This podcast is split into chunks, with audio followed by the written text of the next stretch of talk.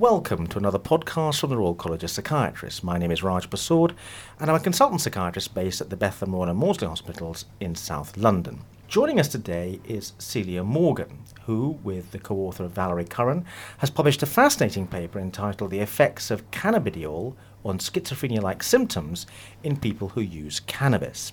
And this paper is published in the April edition of the British Journal of Psychiatry. Celia is a research clinical psychologist, research fellow, based at the Department of Clinical Psychopharmacology at University College London. Um, Celia, let me start by asking you, what is the interest um, in the link between cannabis and psychosis? Well, recent studies um, seem to suggest a link between cannabis use and psychosis.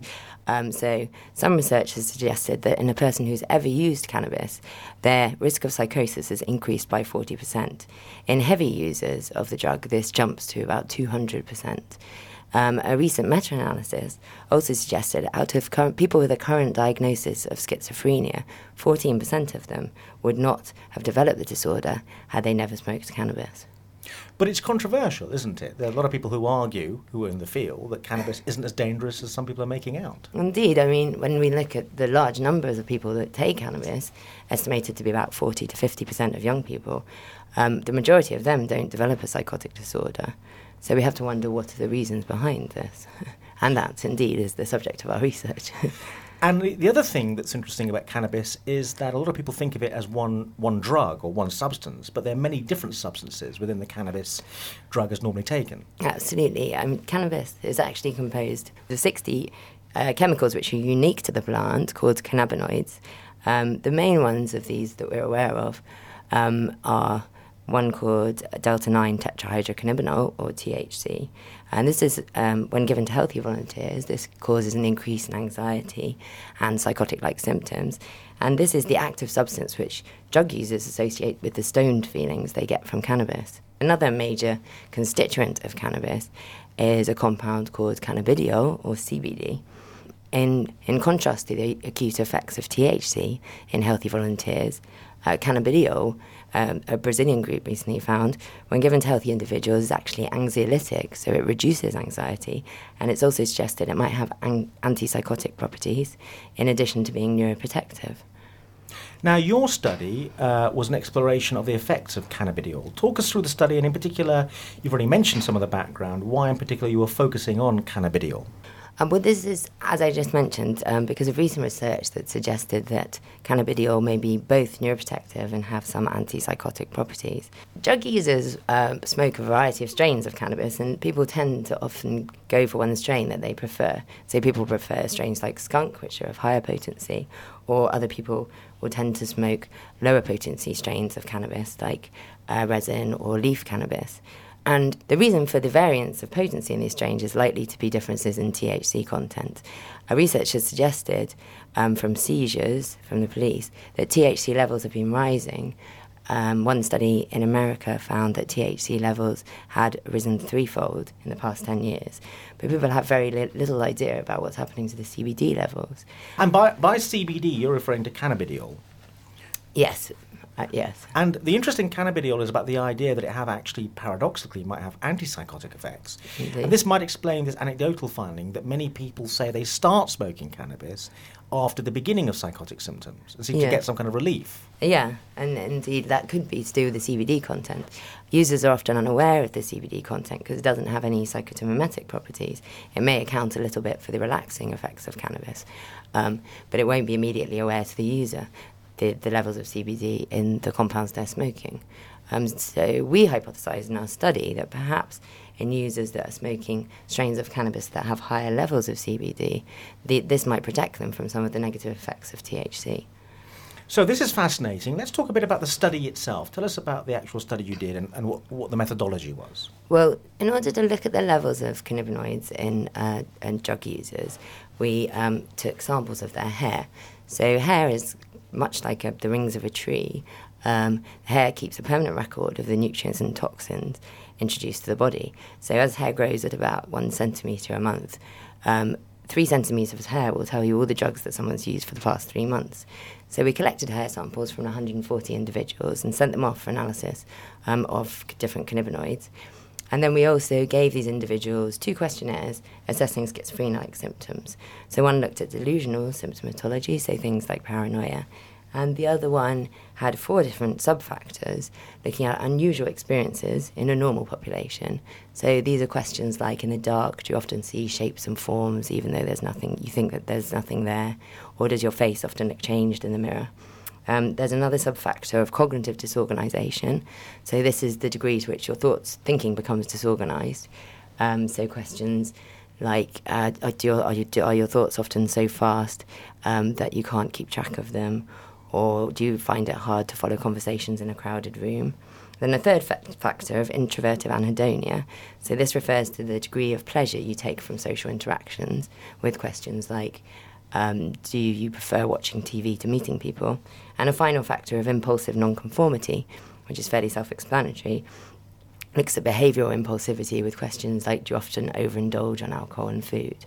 And so we got these one hundred forty people to complete these questionnaires and then waited for the results of the cannabinoids analysis of their hair. And what was your? What did you find? What were the findings? Um, well... When we got the results back of the one hundred forty people, um, fifty-six had showed evidence, well, they screened positive for cannabis. Of these, twenty showed only evidence of T H C in their hair at the threshold levels we'd used.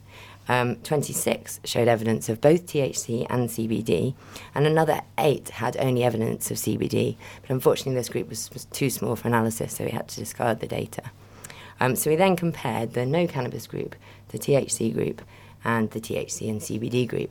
And what we found was that in the, the people who showed evidence of only T H C in their hair, that these people scored more highly on both the delusional questionnaire and on the unusual experiences subscale of our other schizophrenia-like symptoms questionnaire. And we also found that in people with evidence of both T H C and C B D in their hair, they showed lower scores on the introvertive anhedonia subscale of our questionnaire. So this is fascinating, isn't it? There's a little bit of evidence here that actually the the C B D or cannabidiol might have a protective effect then. Yeah, I mean, that that was our interpretation of the findings. Based on what we hypothesised that C B D might protect, it seems that given there's higher levels of schizophrenia-like symptoms in people who are probably smoking higher T H C strains of cannabis, this does suggest a role for C B D in, in, in protecting against the negative effects of T H C. And also, it, it does appear, appear as if your study is suggesting that the T H C might be the damaging part of cannabis. Indeed, and, and I think that's what people have suggested for quite a long time, the T H C that has these psychotic-like properties, um, whereas C B D, it seems, might work in the reverse. Now, I'm probably going to ask an unfair question here and ask you to speculate a bit, but it's, it's intriguing, isn't it, that in these two very related chemicals, you may be getting different effects. Are there any theories about what may be going on in the brain in terms of receptor regulation, perhaps, that might explain what's going on here? In terms of the way that T H C interacts with C B D, well, it's thought that C B D may work by slowing down the metabolism of T- THC into a more potent and harmful and psychoactive chemical in the brain. So let me get that straight. The T H C might have a, a, a, a metabolite or a component, in terms of its breakdown factors, that's more dangerous, and the C B D slows down that process. That's one theory, although at the moment people are a little unclear as to how C B D and T H C might actually interact. But I was wondering, given they're chemically related, whether that could be something to do with receptor regulation within the brain, but there are no theories around that. Well, some uh, T H C acts as a C B one receptor agonist, and there's theories that, that C B one, C B D might work, work in the reverse, but I'm not sure how good the evidence is on that so far. So what do you think are the implications of your study, and have you got any other research in the pipeline exploring, exploring further this area? Well, I think the implications could be quite wide. I mean, this could potentially pave the way for a safer cannabis use. Cannabis users could be alerted or suggested...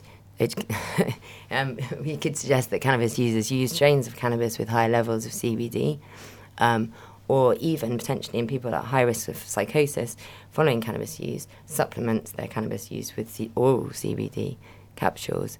I mean, there's some limitations of our research that we weren't able to...